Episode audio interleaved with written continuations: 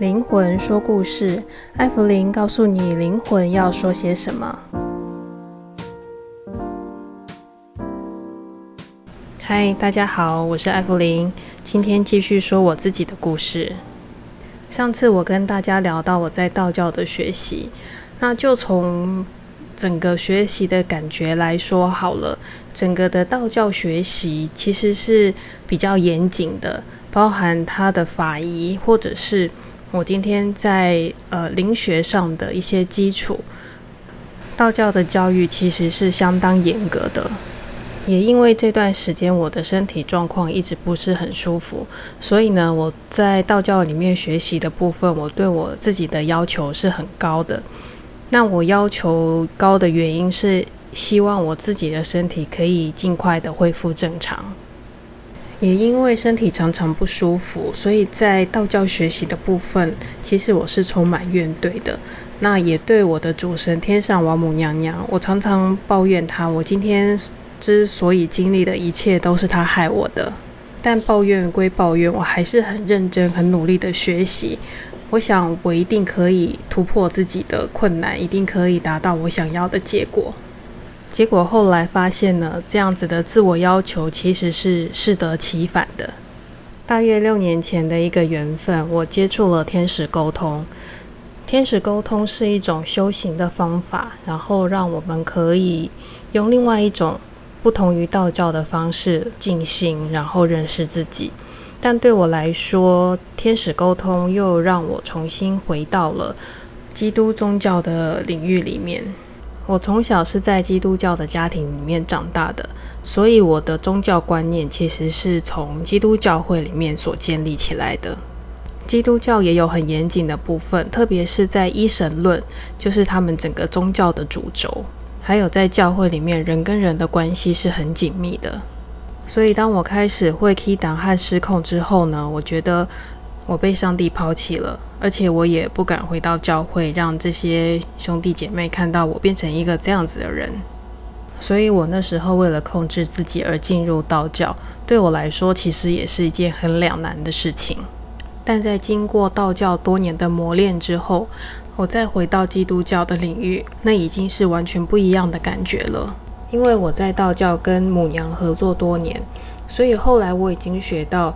就是在宗教领域里面，最重要的其实是你跟神的关系，而不是建立在人或者是群体的关系里面。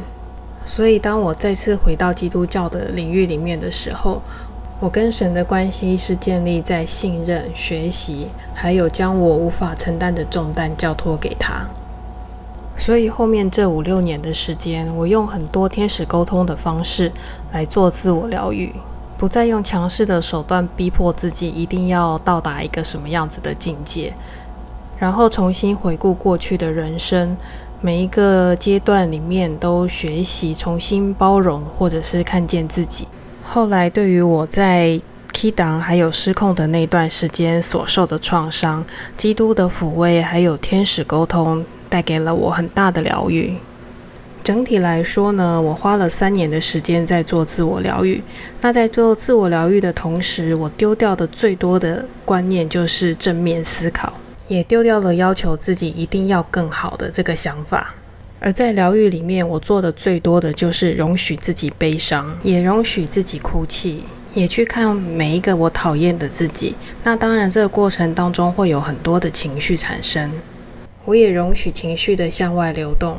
当我抓到了情绪的线头之后，沿着情绪而走，其实就可以看到你底层那个伤痛到底是什么了。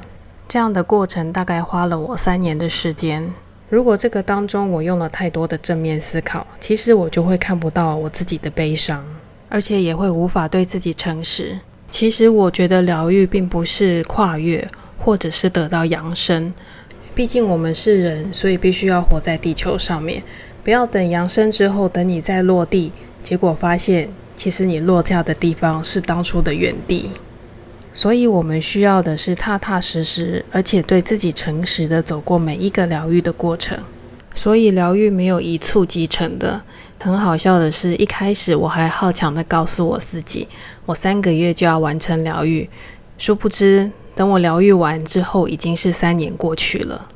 虽然是花了我三年的时间，但是让我在进入身心灵的领域跟疗愈的部分，能够处理更多的事情。所以后来不管是在庙里办事，或者是在工作室处理个案，就用中西合璧的方式，而且处理事情可以更有弹性。所以经过这二十年东西整合的学习下来，我觉得学习灵性的课题最重要还是要回到脚踏实地。就如王母娘娘所说的，她就是老师，她提供我方向以及建议。那最终这条人生的道路还是得我要自己来走。又或者如同基督一样，虽然他已经贵为上帝之子了，但是他仍然在这个人间的道路上一步一脚印，走出他自己的道路。在灵性上经过了这么多年的学习以及考验，其实现在想一想也没有什么好害怕的。其实我就是在成为我自己而已。所以我觉得走在灵性学习的这条路上，不要求快，它就是我们生活的一部分。常常觉察自己，同时对自己柔和。我相信一步一脚印的走，灵性自然就会在我们的生活中产生了。好喽，那今天是我自己的故事分享，那今天就分享到这里。那我们下次再来听灵魂说故事，看灵魂要说些什么。谢谢大家的聆听，下次见，拜拜。